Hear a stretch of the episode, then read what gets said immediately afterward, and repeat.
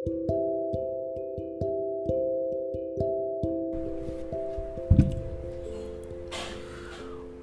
अज्ञानतिमिरान्धस्य ज्ञानाञ्जनशलाकया चक्षुरुन्मिलितं येन तस्मै श्रीगुरवे नमः। हरे कृष्ण। आजच्या श्रीमद भगवद्गीता अध्ययन वर्गात आपले स्वागत आहे।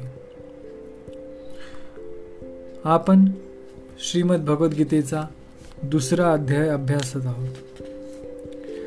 या अध्यायात भगवान श्रीकृष्ण अर्जुना झालेला भ्रम दूर करण्यासाठी आणि त्याला त्याच्या वास्तविक स्वरूपाचे ज्ञान करून देण्यासाठी इथे आत्म्याविषयक उपदेश करत आहेत.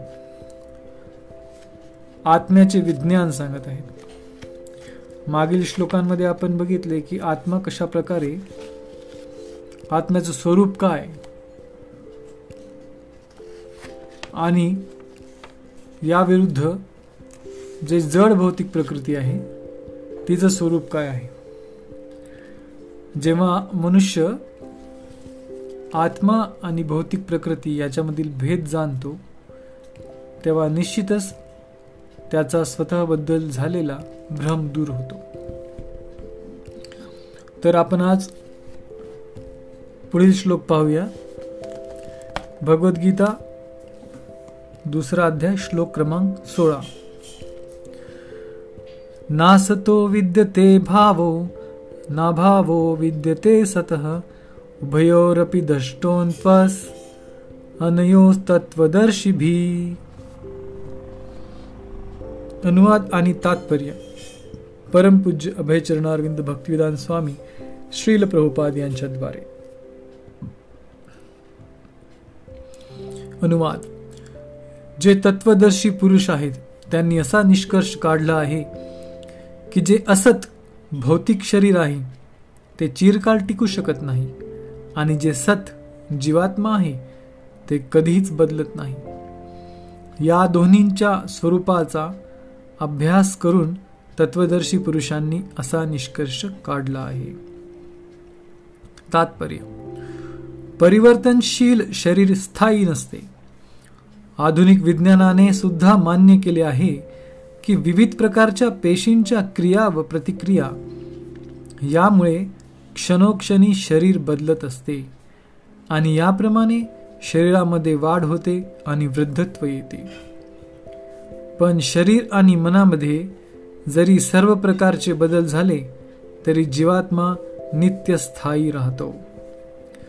पदार्थ आणि आत्मा यांमध्ये हाच भेद आहे. स्वभावतः शरीर नेहमी बदलत असते आणि आत्मा शाश्वत असतो.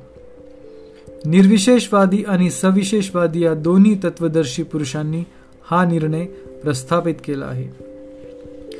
विष्णू पुराणामध्ये सांगण्यात आले आहे की विष्णू व त्यांचे धाम या सर्वांना स्वयंप्रकाशित आध्यात्मिक अस्तित्व आहे.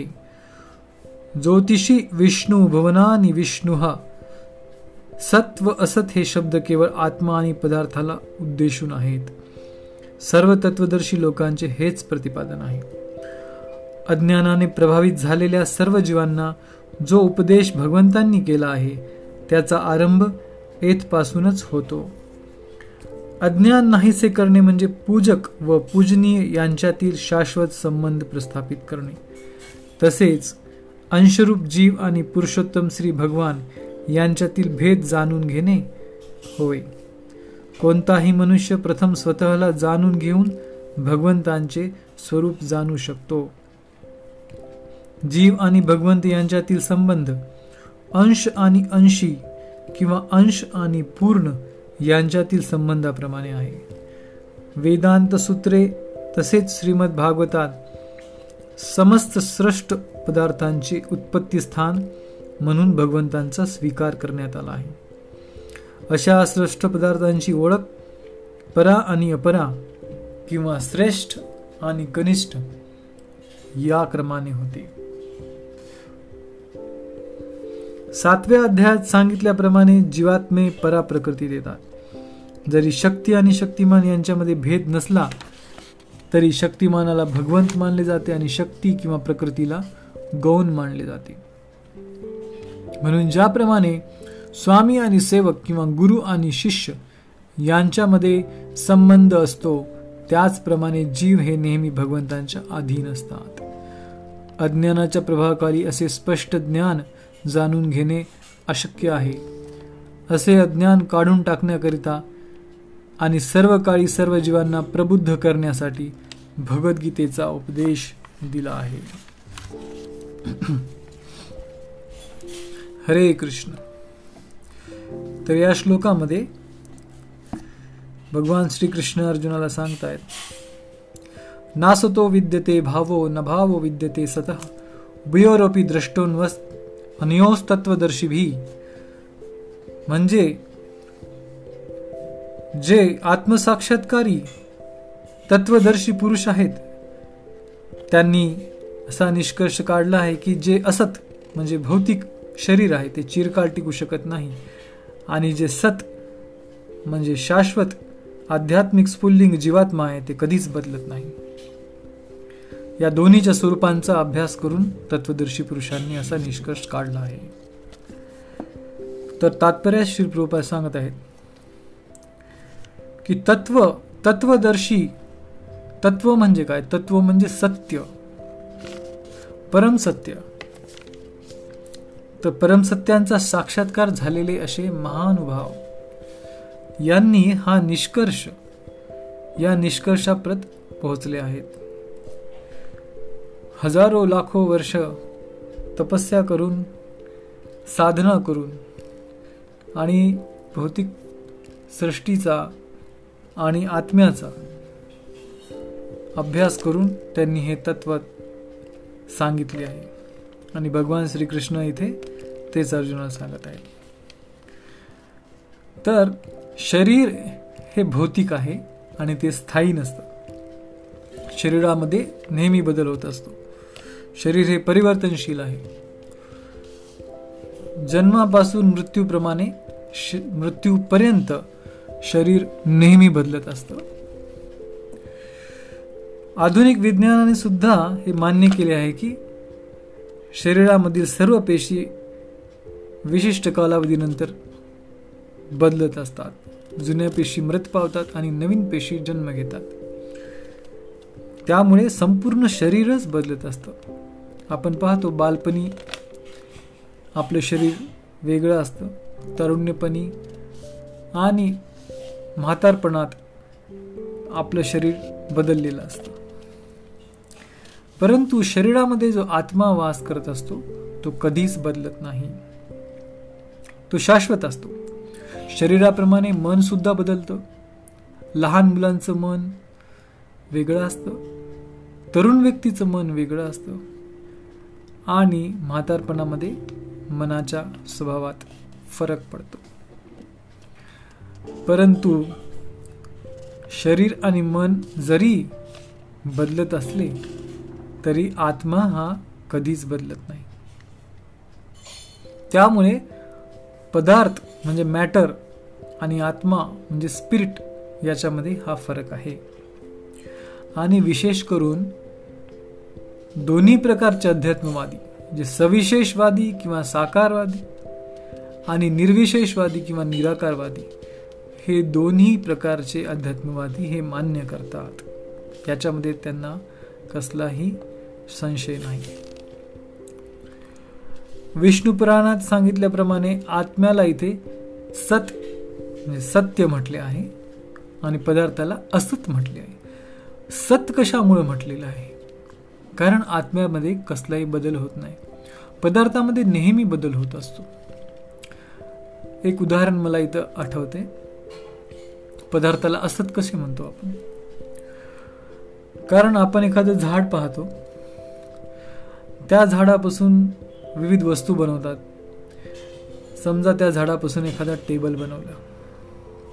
त्या झाडाचं परिवर्तन टेबलमध्ये झालं किंवा इतर लाकडाच्या वस्तूमध्ये झालं.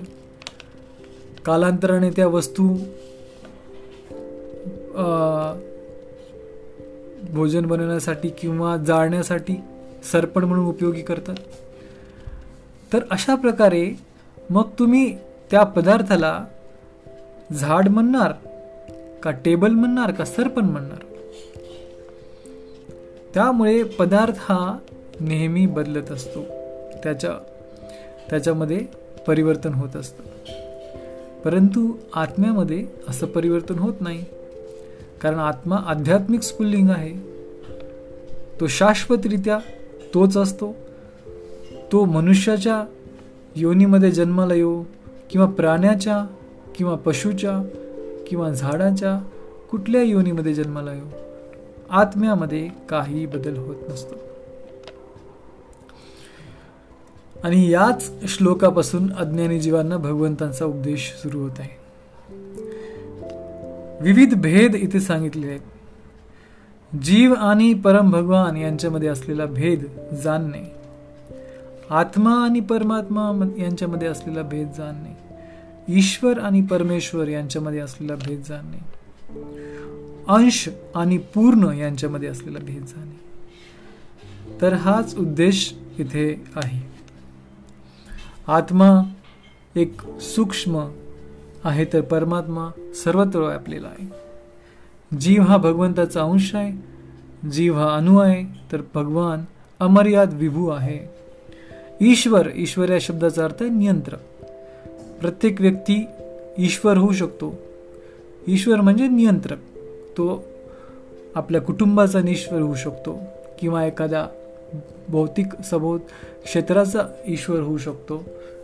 किंवा स्वतःच्या शरीराचा तरी ईश्वर असतोच तो परंतु परम ईश्वर म्हणजे सर्व ईश्वरांचा ईश्वर सर्व ईश्वरांचा नियंत्रक तो एकच असतो. तर हा भेद इथे जाणणे महत्त्वाचे आहे. इथे प्रकृतीविषयी सांगितलेलं आहे.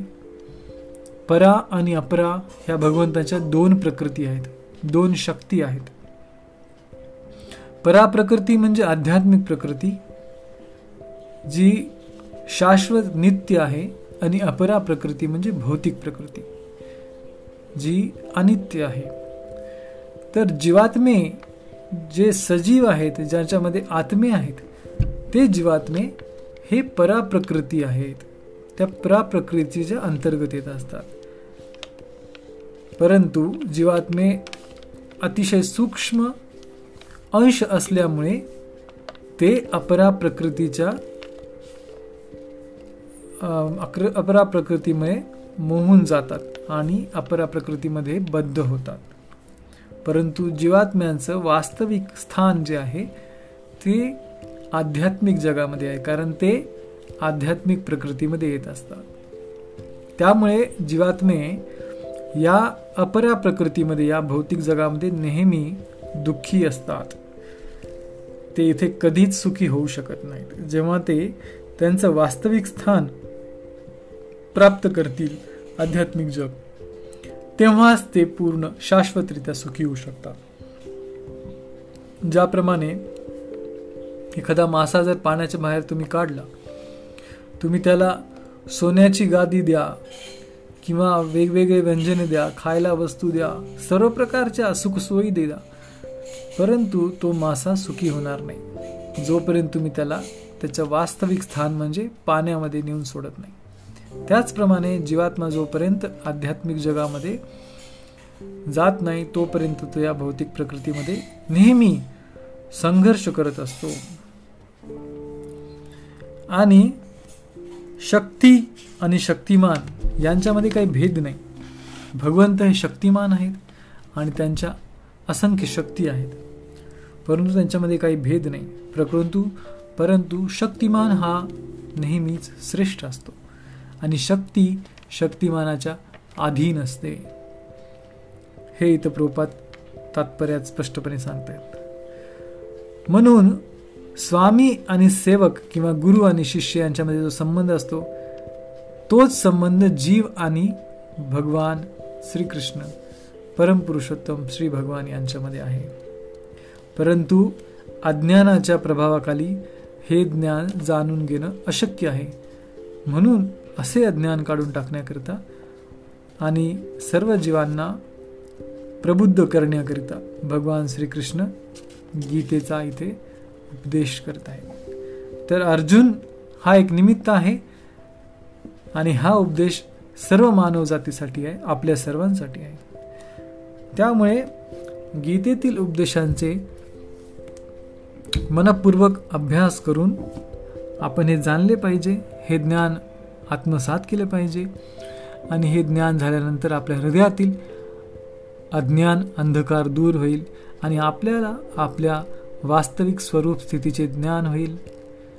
आणि आपला शरीराशी असलेलं तादात्म्य नष्ट होईल. तेव्हा आपल्याला शाश्वत शांती प्राप्त होईल. हरे कृष्ण. धन्यवाद.